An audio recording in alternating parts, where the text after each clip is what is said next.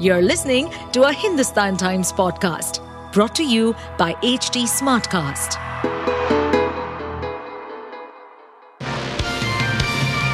Hello, these are the top news for the day. Canadian Prime Minister Justin Trudeau said that his statement on the possible involvement of Indian agents in the killing of Khalistani figure Hardeep Singh Nijjar was not meant to escalate tensions with New Delhi. We are not looking to provoke or escalate.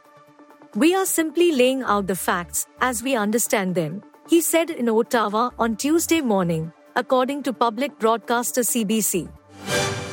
Congress Parliamentary Party Chairperson Sonia Gandhi will be the lead speaker of the party for the debate on the Nari Shakti Vandan Adhiniyam or Women's Reservation Bill in Lok Sabha on Wednesday. Both houses convened in the new parliament for the first time on Tuesday, and members from the centre and opposition soon engaged in trading barbs over the Nari Shakti Vandan Adhiniyam or Women's Reservation Bill, which was introduced in the Lok Sabha by Union Law Minister Arjun Ram Meghwal. The United States is less than two weeks away from a potential government shutdown, with the stakes increasing as lawmakers struggle to agree on a short term spending bill.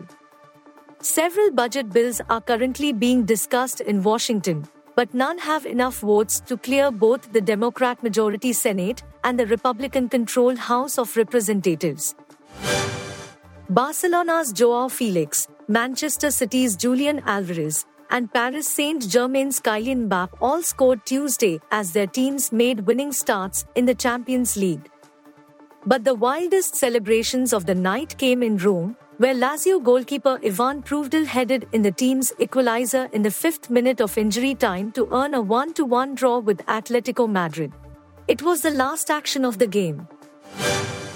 YouTube said on Tuesday it had blocked Russell Brand from making money from his online channel after the British actor and comedian was accused of a string of sexual assaults. Brand, once one of Britain's most high profile comedians and broadcasters, said on Saturday he had never had non consensual sex.